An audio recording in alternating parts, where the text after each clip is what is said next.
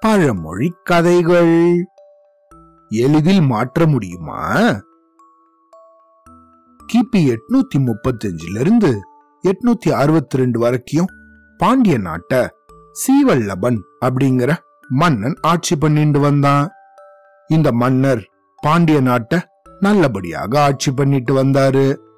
ஆனா இவர் மத்த எல்லா மன்னர்களை போல இல்லாம எப்பையும் கொஞ்சம் வித்தியாசமாக சிந்திக்க கூடியவர் அதனால ஒரு தடவை இந்த மன்னருக்கு தன் மனசுல அடடா நம்ம நாட்டு மக்கள் கடைபிடிக்கிற சில பழக்கங்களும் சில நடைமுறைகளும் நாகரிகமாகவே இல்லையே. என்ன பண்ணலாம் அப்படின்னு யோசிக்க ஆரம்பிச்சாரு. அப்படி யோசிச்சுக்கிட்டே ஒரு தடவை இவர் வீதி உள்ளா போகும்போது பக்கத்துல இருந்த காய்கறி கடைக்காரன் ஒருத்தன் அப்படின்னு இந்த மன்னரோட காலுக்கு பக்கத்திலே துப்பிட்டான் அதை பார்த்து இவர் ரொம்ப வெறுப்படைஞ்சிட்டாரு. என்னங்க இப்படி பண்றீங்க? இப்படிதான் அநாகரிகமா நடந்துப்பீங்களா? இந்த சாலை எத்தனை பேர் உபயோகப்படுத்துறது? இப்படியெல்லாம் இதுல துப்பலாமா? மற்ற மனுஷங்களுக்கு ஏதாவது நோய் வந்துச்சுன்னா என்ன பண்ணுவீங்க? அப்படின்னு ரொம்ப கோபப்பட்டாரு அப்படி கோவப்பட்டுக்கிட்டே இவர் இன்னும் தொடர்ந்து நடந்து போகும்போது பக்கத்துல இருந்த ஒரு சிற்றுண்டி கடையிலிருந்து டபால்னு இவர் கால் கிட்ட ரெண்டு கெட்டு போன இட்லியும் கொஞ்சம் சட்னியும் வந்து விழுந்துச்சு. அது இவரோட வேஷ்டிலேயே தெரிச்சிருச்சு.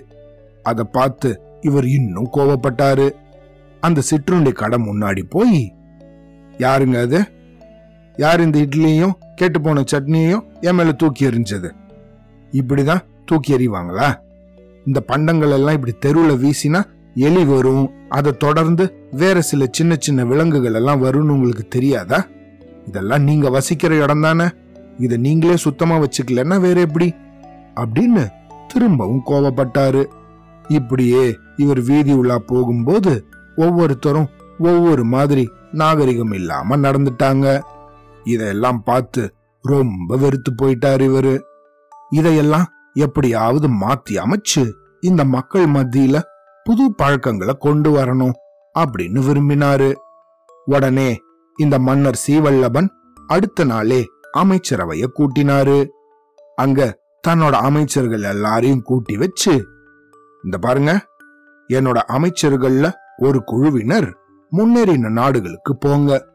அங்க போய் அங்க இருக்கிற மக்கள் கிட்ட இருக்க நல்ல நல்ல பழக்கங்களையும் நாகரிகங்களையும் தெரிஞ்சுக்கிட்டு வாங்க அதை தெரிஞ்சுக்கிட்டு வந்து இங்க நம்ம நாட்டுல அதை உடனடியாக நம்ம நிறைவேற்றலாம் அப்படின்னு சொன்னாரு.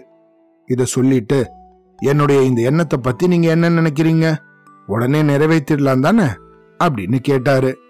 இந்த மன்னர் இப்படி சொன்னதும் அதை கேட்ட அமைச்சர்கள்ல சில பேர் தங்களோட மனசுல ஆஹா மன்னர் நம்மள வெளிநாட்டுக்கு அனுப்ப போறாரா? ஐ நம்ம அங்க போய் விதவிதமா ஆடைகள் அணிஞ்சு நல்லா சுத்திட்டு வரலாம். அப்புறமா இங்க வந்து அங்க எனக்கு எதுவும் புதுசா கண்ணுக்கு படல அப்படின்னு சொல்லி எப்படியாவது நழுவிடலாம் அப்படின்னு நினைச்சாரு. ஆனா ஒரு அமைச்சரோ இத தன்னோட மனசுல நினைச்சுக்காம கொஞ்சம் சத்தமா வெளியவே பேசிட்டாரு. பக்கத்துல இருந்தவரோ அமைச்சரே உங்களுடைய மனதின் குரல் எனக்கு வெளியவே கேட்டுடுச்சு. வெவ்வேறு நாடுகளை சுத்தி பார்க்க நல்லா யோசனை பண்றீங்க போங்க. அப்படின்னு அவரை நல்லா திட்டி விட்டுட்டாரு. இந்த பாருங்க இந்த அமைச்சர் மாதிரி வெளிநாட்டை வெறும சுத்தி பார்த்துட்டு வர அமைச்சர் நமக்கு தேவையில்லை. உண்மையிலேயே மக்களுக்கு நல்லது செய்யணும் அப்படின்னு நினைக்கிற அமைச்சர்கள் மட்டும்தான் எனக்கு தேவை. இப்ப சொல்லுங்க அந்த மாதிரி அமைச்சர்கள் என்னுடைய எண்ணத்தை நல்லபடியா நிறைவேற்றுறாள் நினைக்கிறீங்களா? அப்படின்னு கேட்டாரு. இப்படி மன்னர் திரும்பவும் கேட்டதும் மனசார மத்த அமைச்சர்களும் அதிகாரிகளும் அவரை ஆமோதிச்சு பாராட்டினாங்க. ஆனா இதெல்லாம் இப்படி நடக்கும்போது இந்த மன்னர் சொன்னத வரகுணவர்மன் பராந்தக பாண்டியன் அப்படிங்கிற ரெண்டு பேரும் பாராட்டாமையும் எந்த ஒரு பதிலும் சொல்லாமலும் அமைதியா இருந்தாங்க. அவங்கள பார்த்த இந்த மன்னரோ இந்த பாருங்க என்னுடைய திட்டத்துல உங்களுக்கு விருப்பம் இல்லையா? அப்படின்னு கேட்டாரு. உடனே அந்த ரெண்டு பேர்ல ஒருத்தரான வரகுணவர்மனோ தன் கையில ஒரு காகிதத்தை எடுத்தாரு. அந்த காகிதத்தை ஒரு ரெண்டு மூணு மடிப்பாக மடிச்சான். அப்புறம் அத பல தடவை தன்னுடைய விரல்களால நல்லா அழுத்தி அப்புறம் தன்னோட நகத்தால நல்லா தேய்ச்சான். அப்புறம் அந்த கசங்கின அழுத்தின இந்த காகிதத்தை மன்னர்கிட்ட நீட்டினான்.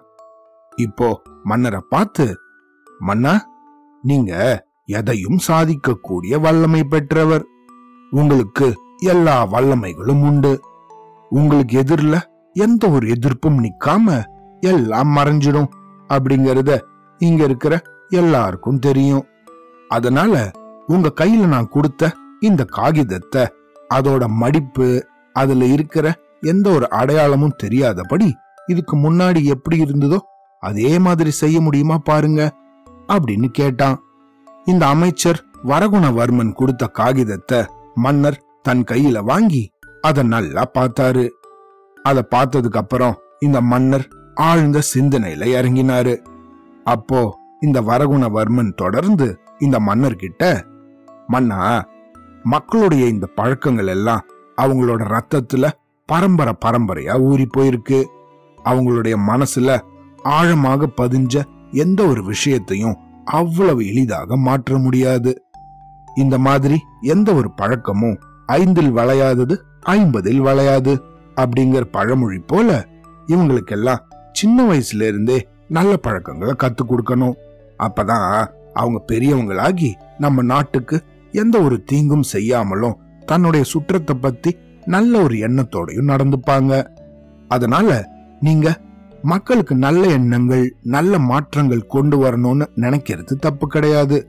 ஆனா அத இளைய தலைமுறைக்கிட்ட இருந்து நல்லபடியாக கொண்டு போகணும். நம்ம எப்பையும் இளைய தலைமுறைக்கு நல்ல சிந்தனைகளை புகட்டணும். அவங்களுக்கு தன்னோட வீட்டையும் தன்னுடைய சுற்றத்தையும் நல்லபடியா வச்சுக்க கத்து கொடுக்கணும். ஆமா ஆரம்ப பள்ளிக்கூடத்திலிருந்தே குப்பைகள் போடுறது எச்சல் துப்புறது கேலி கிண்டல் செய்யறது அடுத்தவங்கள பழிக்கிறது அடுத்தவங்க பொருளுக்கு ஆசைப்படாம இருக்கிறது அப்படின்னு எந்த ஒரு தவறான செயல்கள்லயும் ஈடுபடாம இருக்கிறதுக்கு சொல்லி கொடுக்கணும். அப்பதான் வளர்ந்து பெரியவங்களானதும் அவங்க மத்தவங்களுக்கு இன்னும் நல்ல விஷயங்களை சொல்லி கொடுப்பாங்க. அப்படின்னு மன்னர் சீவல்லபன் கிட்ட இந்த வரகுணவர்மன் சொன்னாரு.